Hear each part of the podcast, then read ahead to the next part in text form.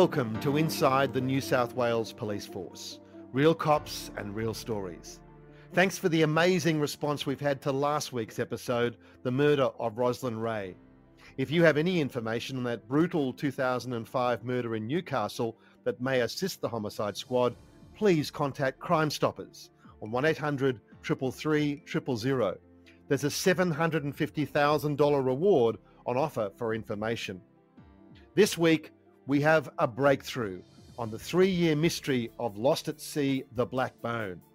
And we go back to the police academy to see how Class 357 is meeting the physical challenges of making the grade as a New South Wales probationary constable.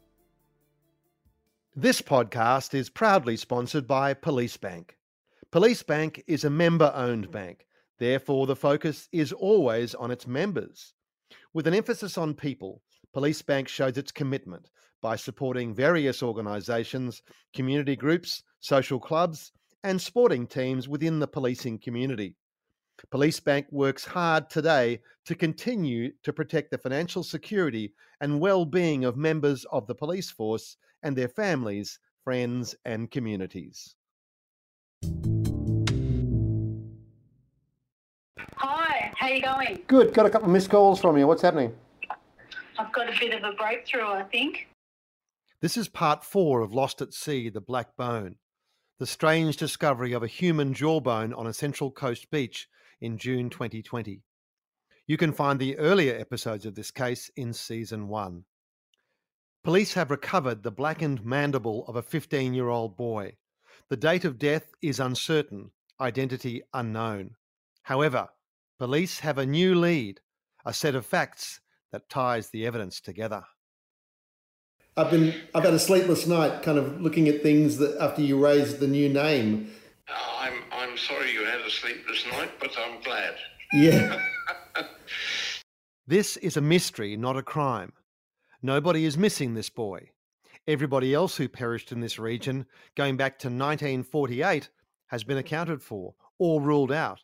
And these are not the remains of a pre colonial Indigenous person. Forensic odontologist Dr. Phil Kendall had hoped that a national call out to more than 12,000 practicing dentists would prompt information on the work observed in the mandible. Our speculative dating indicated the first molars had been removed in 2005 or 2006. If the dentist who performed the work could be located, there might be x rays to compare. The bulletin to dentists went out on March 13, 2022, and elicited not a single response from dentists.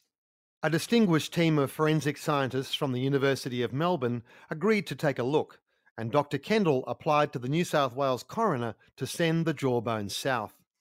The officer in charge of this case, Detective Senior Constable Rodney DeBra, has decided to retire from the force after 34 years' service. Every cop has a job they leave behind, and it looks like the black bone will be Rod's because it's one of those things. I guess you're going to have cases that you wish you had resolved. Would this have been one of them? Oh, absolutely. Yeah, there's a few. There's a few there that I've got some that are you know, 10, 15, 20 years old, but you know I still remember them because I haven't actually got a result on them. Another investigator has taken the file. However, unbeknownst to all, a parallel investigation is underway. One of the world's top forensic anthropologists, Dr. Richard Wright, read an article in the Daily Mail newspaper about the podcast and was puzzled to find no cogent explanation for the colour of the bone and how this would affect estimates of the time of death. Dr. Wright's work is legendary. He was involved in the excavation of mass graves in Bosnia that led to the prosecution of war criminals. He also led a team that exhumed and identified Australian and British soldiers buried in mass graves at Fromelles in northwestern France during World War I. Wright says the jawbone was deposited in peat, an ancient organic material found in marshy or damp conditions. Wright thinks if it was preserved in an underwater seam of peat, the jawbone is much older than first thought. In early April, Richard Wright starts looking further back at local events. The Marine Area Command has gone back to 1948 and the sinking of two small vessels off the coast on a single day. But familial DNA has eliminated most of the victims of that tragedy who were unaccounted for. Wright then finds a report that has changed the investigation. He contacts police and sends a clipping from 1940. Sunday, July 29, Gosford. A man and his son were drowned while mooring a launch in Brisbane water Ettalong today. 15 year old Donald Montgomery and Samuel Montgomery, 48, were out in a fishing boat when the boy's leg was caught in the kellock, a small anchor or stone attached to a mooring chain. Donald was dragged overboard. His father dived in to rescue the youth, struggling frantically to keep him afloat and to reach the launch, which drifted away. Both became exhausted, and their cries for help failed to attract immediate attention. Donald Montgomery sank, and his father swam towards shore but became unconscious and also sank. Watchers from the shore were horrified when he did not appear on the surface again. Rescuers later recovered the father's body, but the youth's body has not been recovered. Everything seems to fit. Donald's age, the location of the incident, its proximity to the location where the bone was found on the beach.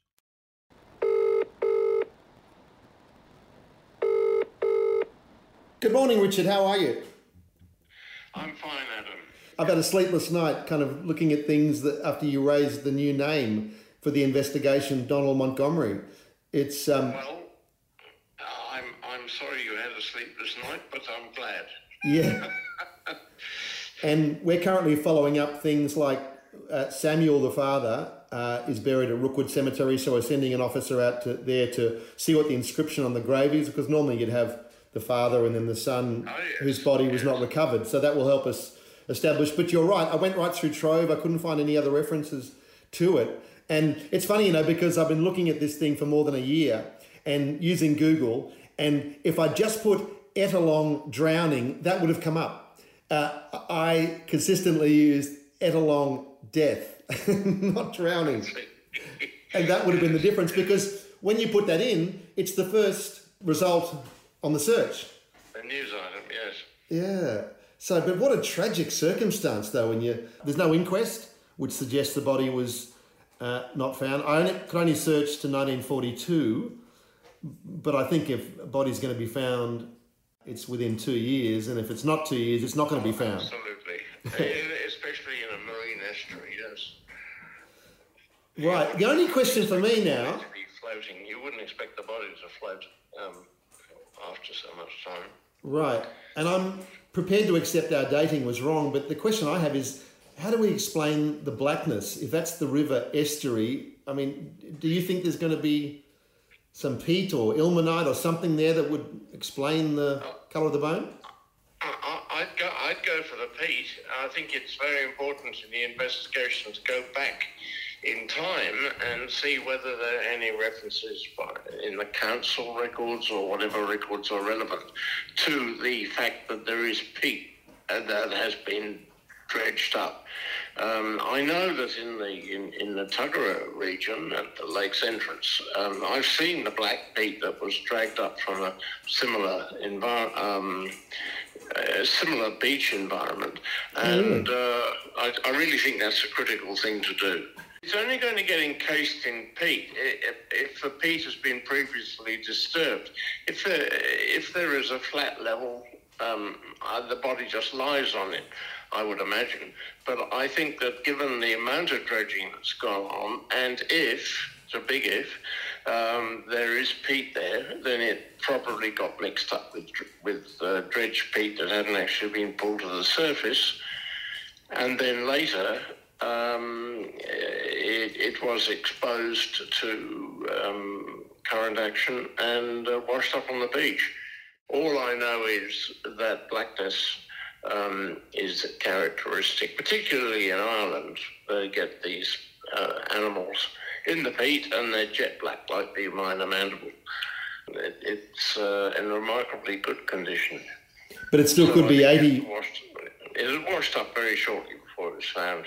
Okay, and it's so it could still be 80 years old. Oh well, why- why not? I mean, if it's in peace, it's not going to be abraded.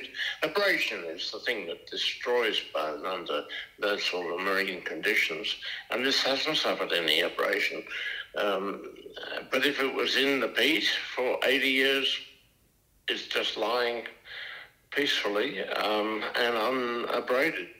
Um, so I think yes, it could could well have been from a person who died 80 years ago under the circumstances that I'm proposing.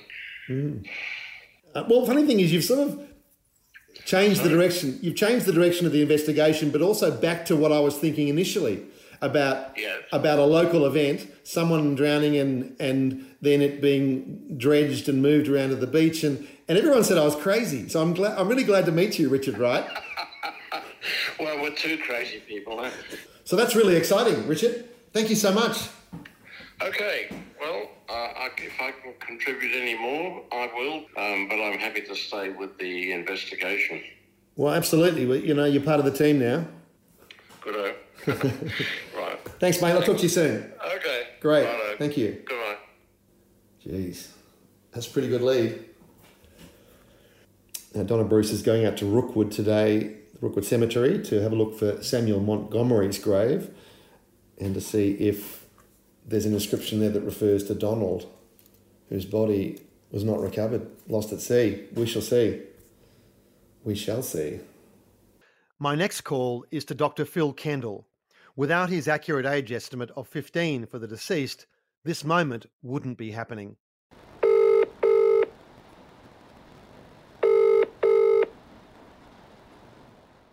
So, good news or the bad news?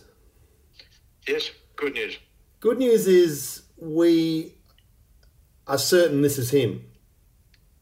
Wow. Bad news is have to prove it. Right. Um, that's that's amazing. I, I've been thinking over it in my and thinking, no, it couldn't be. And then I think, but he's 15, exactly the right age. It's a boy. It just it's too much of a coincidence. Ed, Ed, uh, Ettalong being right next to Umina, tangled up in uh, ropes and anchors and stuff, and never found. Yeah. Anyway, well done, Phil. You've been tremendous. So it's good to get to this the point. one that's come up with the leads. I, I mean, you've done a terrific job. Just to get the podcast made was the was the achievement for me, and to get a result from that is very pleasing. But I guess now we have to prove it. Well, we're a lot closer than we used to be. Correct. And the fact that 15, that's the one that really, whenever you're thinking it could be anybody in the world, you go, but this is a 15 year old. And, and that's one, that's the hardest piece of evidence we have about it, isn't it, really? Mm-hmm. Yeah. Yeah. Brilliant. Brilliant.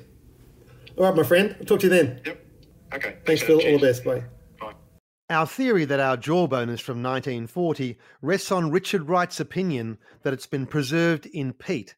In fact, Wright says he will eat his hat if there isn't a field of peat involved. Hello, mate. Hi, mate. How you going? Yeah, I'm good. Yourself? Brett White is the former beach manager for the Central Coast Council. He's a font of local knowledge, and yes, he says there is peat in the area where Donald perished. Where the netball courts are at Ettalong, that used to be a wetland that had peat in it there. So Where's that? I remember, um, uh, you know where I took you to the beach and we got in my car? That's Ettalong Beach. Well, um, if you come back towards Ettalong Point about, uh, I suppose, three, four hundred metres, just behind the row of houses that are on the waterfront there, that's what we call Ettalong netball courts. Um, And it's just a big area that's asphalted. And uh, originally, I remember reading the documents when I was working. Um, back then, that was all a swamp, and they filled it in. It's kind of like a, I think if I remember reading, it was like a lagoon, and then there was a sandbar, and mm. then there's the water, and the sandbar is what the road and the couple of houses are built on. Richard Wright says the peat deposit had probably been recently disturbed by dredging. Brett White says this happened often over the past century.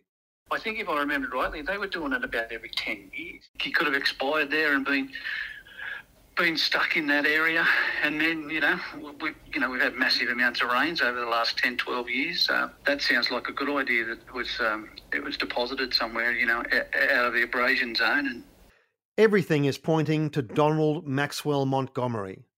But the ultimate test is to find a living relative who can provide a familial DNA sample to compare with the Umina mandible. In years past, having a set of facts that link the jaw to a missing person like this would be enough for police to advise the coroner that this was Donald Montgomery. A positive DNA match will settle the issue. Luckily, we have a champion genealogical researcher on the team, acting inspector Donna Bruce. The day after the discovery, Donna has some news. Hi, how you going? Good. Got a couple of missed calls from you. What's happening? I've got a bit of a breakthrough, I think. Really? I think um, I've been able to um, find some living relatives of Donald Montgomery. So that we'll be able to get the buccal swab done. The mother of Edmund Ironside was Donald Montgomery's cousin. Wow, it's amazing. So who have you got? He's 81 and he's okay. still alive and he's living in Pennant Hills in Sydney. So, um, yeah, we just had a good chat on the phone and he, he, he's aware of the boating tragedy. He's right across it. He's got some newspaper clippings and, um, yeah, knew, knew about that family tragedy and he was able to tell me, um, you know, and confirm what was in the paper that the the anchor line got wrapped around his leg and threw him overboard. And Donald's dad jumped in after him, but Sam Sam couldn't swim, so that was um, probably the reason why he ended up drowning.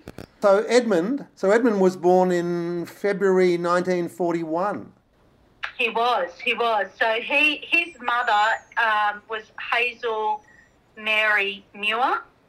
Um, and Hazel was the sister of Kathleen Muir, and, and Kathleen married Samuel.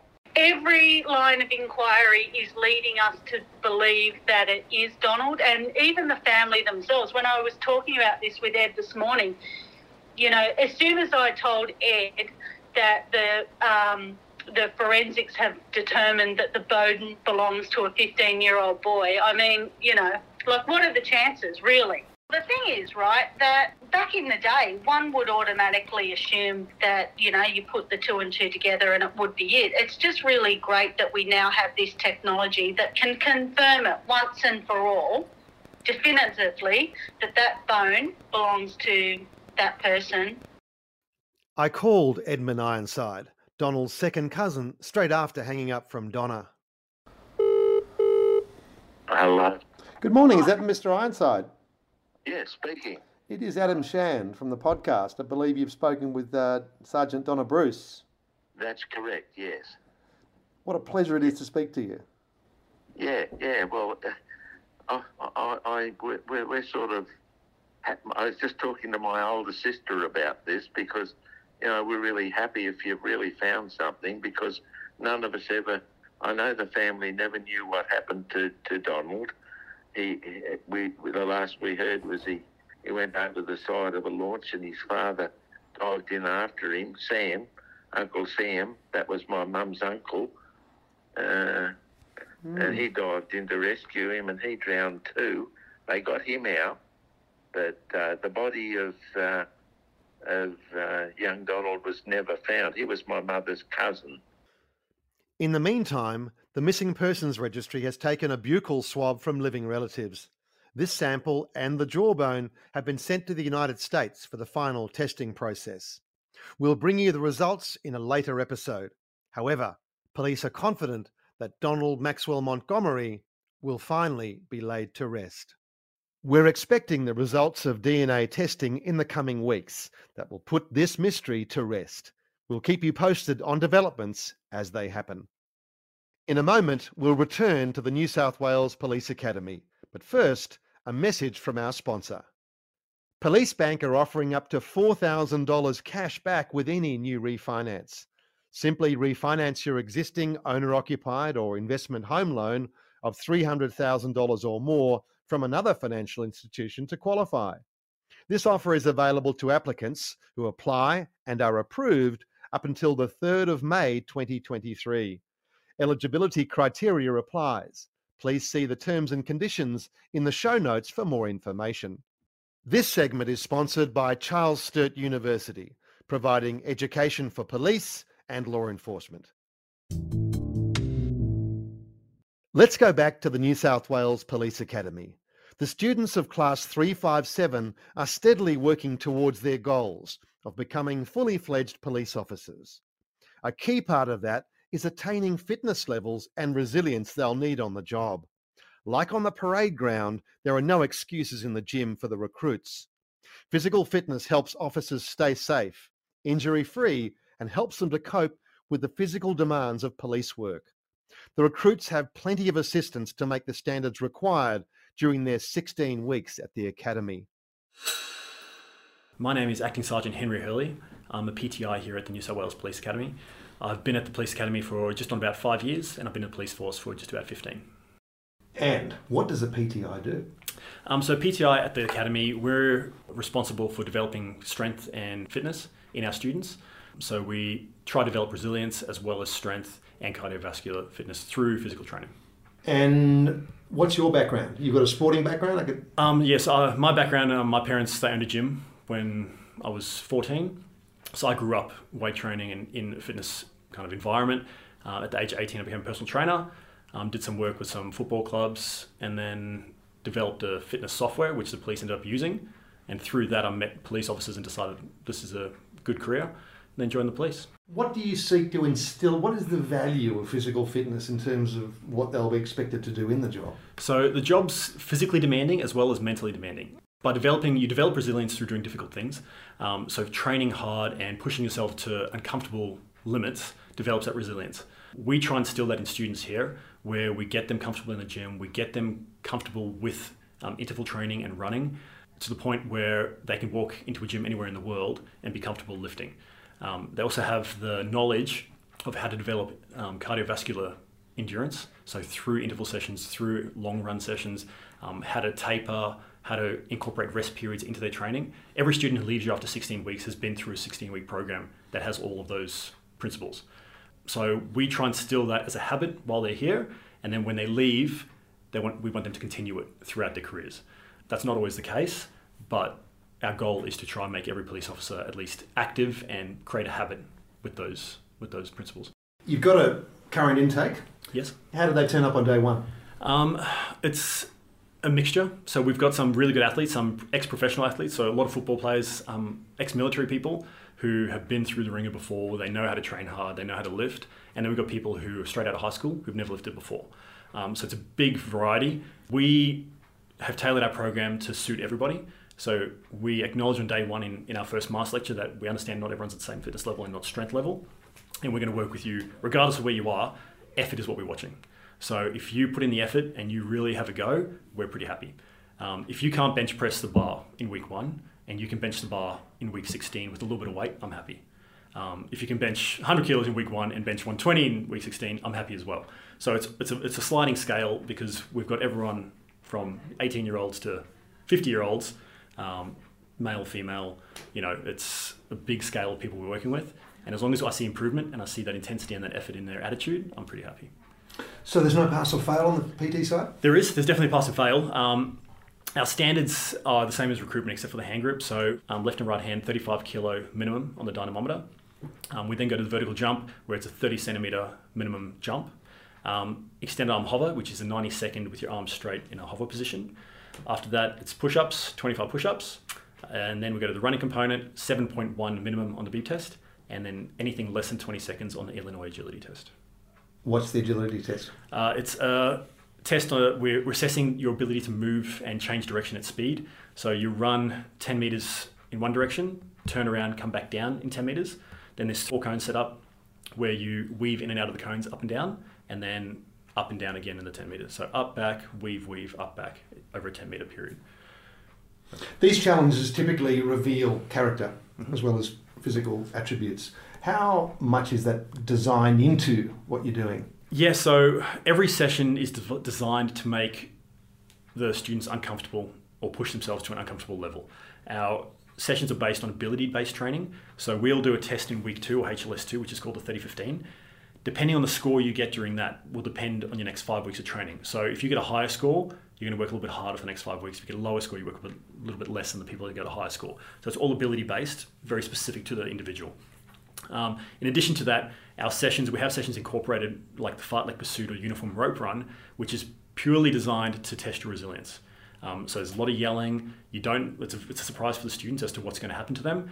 Um, they're in uniform. They're running around with a rope, working as a team, and having to complete different obstacles and activities. So that's a more of a resilience class where we're seeing the way they react to a lot of stress. I think some people, I guess, would look critically at the police and say, "Oh, they're going to try to break you down and remake you." And is it as simple as that? No, no, it's not the military. Um, we're not in the business of breaking people. We we want to build on what you've got. So we're, we're recruiting from society, and that's the value in the police force is that we're recruiting people who understand the communities that they're going to go police. I'm not looking to break you into some robot. We want to just make you better than what you are when you first got here. So when you go out to police that community, you're still you, but a little bit stronger, a little bit fitter, so you can do the job. That's our goal. Sergeant Hurly is a different character to Protocol Sergeant Tony Wade, but both take an unforgiving approach in the first few weeks of training. This will be the first experience of working under a sergeant, as they will once confirmed as police officers. The Academy is about setting standards that will prevail right through a career. So, we've got people who've never done anything and have never pushed themselves. The way we normally run in my unit runs is that we'll be quite strict and quite hard for the first few sessions until we get those the, the stress response that we're looking for. Because a lot of people quit as soon as something gets difficult just because it's easy and they can make their life easier. If there's a fear as a motivator, which isn't the best motivator, but while we're there, it's quite effective. Um, if there's a fear as that motivator to make them work harder and make them push and realize nothing bad's going to happen if you get a little bit uncomfortable, then things get easier from there. So in week one, two, three, we're a bit hard and where people are quite fearful of us. And then once we've elicited that response from you where you go, okay, I can push myself, I'm not going to die, everything's okay, I work hard, I feel great afterwards. Once people have made that um, metamorphosis nearly and changed the, the way they're thinking about training to just go, okay, I'm going to get involved, I'm going to get this done, then we dial back and we're actually quite reasonable. Um, as long as effort is there. When people stop putting effort in, we dial back and the angry guys come out again. But that's not our goal. We want people to feel comfortable in the gym. We want you to come in and get involved and have a chat to us. You know, if I see you in the gym, I'm happy. I want you in the gym. I want to see you lifting. I want to see you running. If I see your face in there all the time, I'm happy. So the first few weeks are quite rough for us because we got those people who've never done anything. And now they've done five weeks of training and they're actually seeing improvements. So the motivation is now coming from themselves rather than from us. They're starting to go, okay, I'm, I'm getting stronger. I'm getting fitter. Things are getting easier. I'm, I'm making improvements. And they're keeping diaries. Every tube keeps a diary of what lift, like if they squat 50 kilos week one, they write that down in a diary. And every week they go and they check their weights against the previous weeks.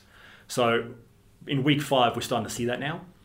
And we our life gets a lot easier as PTIs from week five onwards because the students know how to lift, their form's pretty good, and they're starting to make improvements on themselves.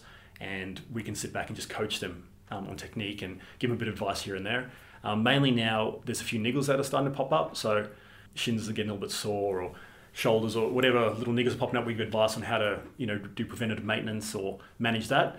But generally, the further into session we get, the easier our lives get some elements of like a, like a bit of a spa or something going on here. Yeah. But the but the reality is, physical fitness is going to be in terms of resilience and survival and so forth. It's going to be real world sometime in their careers. And how do you inculcate that in that being fit may indeed help them do their job, but also may help them stay alive? So. Especially in the first few weeks, we really relay this point um, that they're all going to be general duties cops. Okay, myself and my team, all the PTIs, we're all operational general duties cops. I, I did GDs for 10 years, and other people in my team have done it for longer.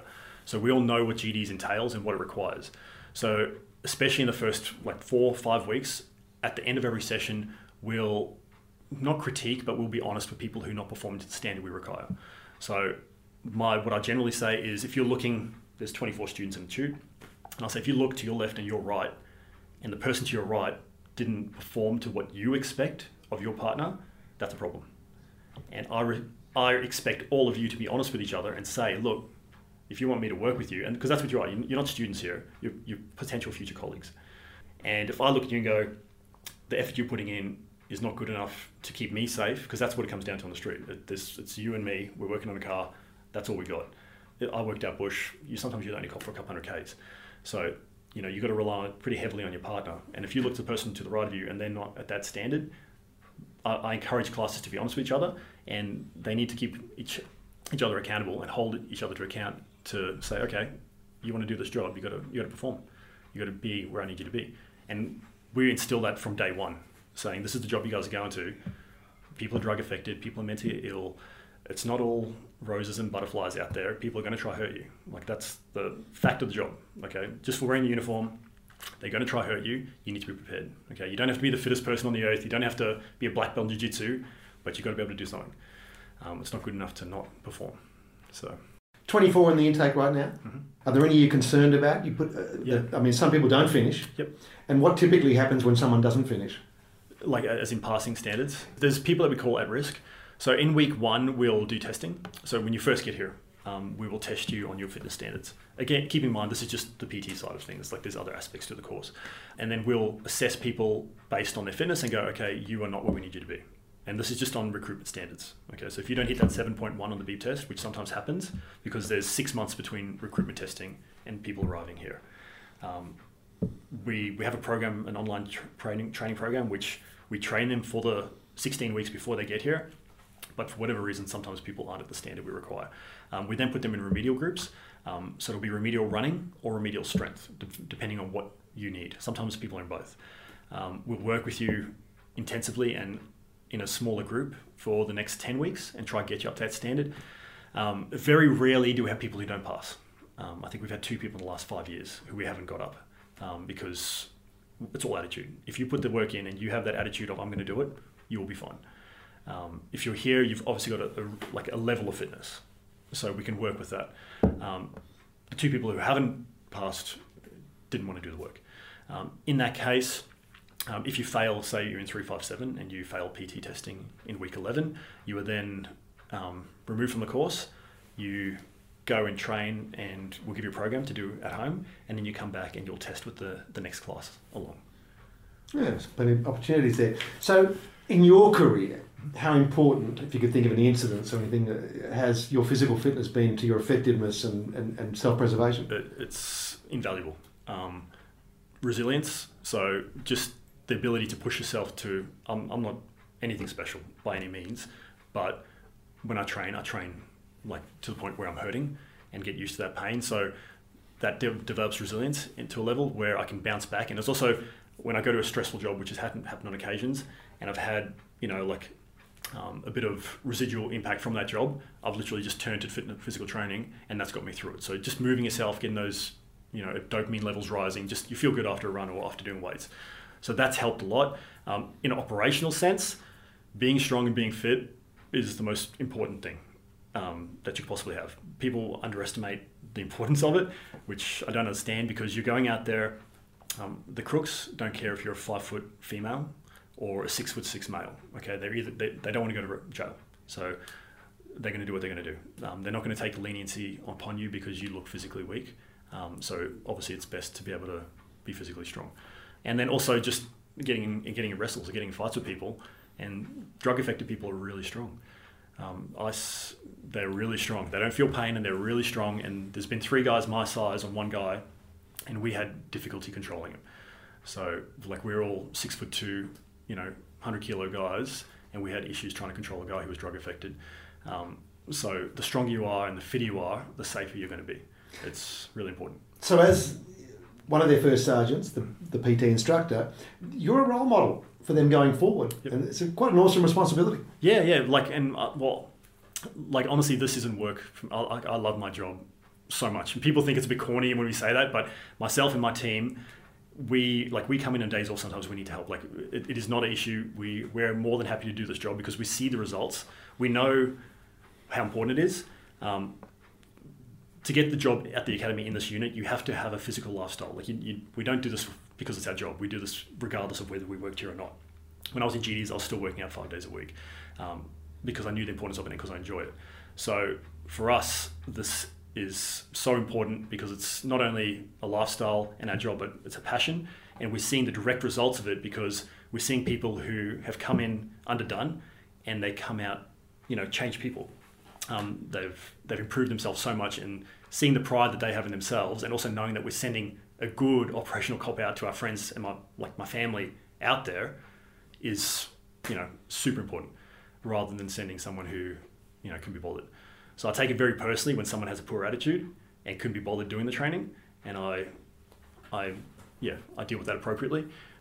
Pretty rare occasion though. Yeah, yeah. Generally, people switch on pretty. Like this is a big, big change. If you look at someone coming straight out of high school, um, where you know they've had a year twelve teacher or whatever, like as their um, authority figure for you know X amount of years, and they come here, and from what I hear, like the high school uh, discipline's not what it used to be. Um, so sometimes it just takes a, a, realization on their part to go, okay, okay, that's, that's how things are here. So generally, we, we have we might have an issue one or two in the early days, and as soon as I have that first conversation with them, the attitude adjusts, and they go, okay, this is what is expected of me. And I'm very fair in the fact that I don't assume that you know that. I'll be very clear with you, and I'll be very direct as to what's expected, and it's up to you as to how you react to that. And generally, that works nine times out of ten. It, it completely comes down to attitude. We've had people who've been terrible in the in week one or week two, and I've had conversations with them as to whether this job's for them. Um, and when I'm referring to them, I'm saying the way they are now currently. Um, so their attitude at that moment it's up to them as to whether they change into the people that they want to become and the police officer they're, they're willing to become. And that just takes a switch of the attitude and motivation levels um, to make them work harder and become the person they're trying to be. Any that's great. Any you're watching at the moment in this intake? Um, there's a few that there's always a few that we're conscious of. Um, sorry to go back to that one. Um, some of the worst students that I had in week one or two have been some of my favourite students by the time testing comes um, purely based on their work ethic. They just go 110% and they just they are determined to improve and they see those improvements every single time they try and every single time you get a student who puts that effort in you see those improvements um, but it's up to them to do that and we've absolutely loved some students who've done that and they've been our favourites still are this segment was sponsored by charles sturt university providing education for police and law enforcement Next week, you'll meet the squad that's dedicated to chasing the ill-gotten gains of some of the state's most prominent organised criminals. And the students' journey at the academy continues. Inside the New South Wales Police Force is sponsored by Police Bank. To find out more about any of our products discussed on today's episode, speak to us on 131 728 or visit policebank.com.au because banking with Police Bank means banking where you belong. Inside the New South Wales Police Force podcast is produced by Piccolo Podcasts and Media Productions. Host Adam Shand. Producers Andrew Mensel and Courtney Besgrove. For New South Wales Police, Amy Hosking, Christian Schweitzer, Sergeant Emma Key, Sergeant Megan Knight, and Senior Constable Ash Bold. Original music by Anthony Bray and the New South Wales Police Force Band.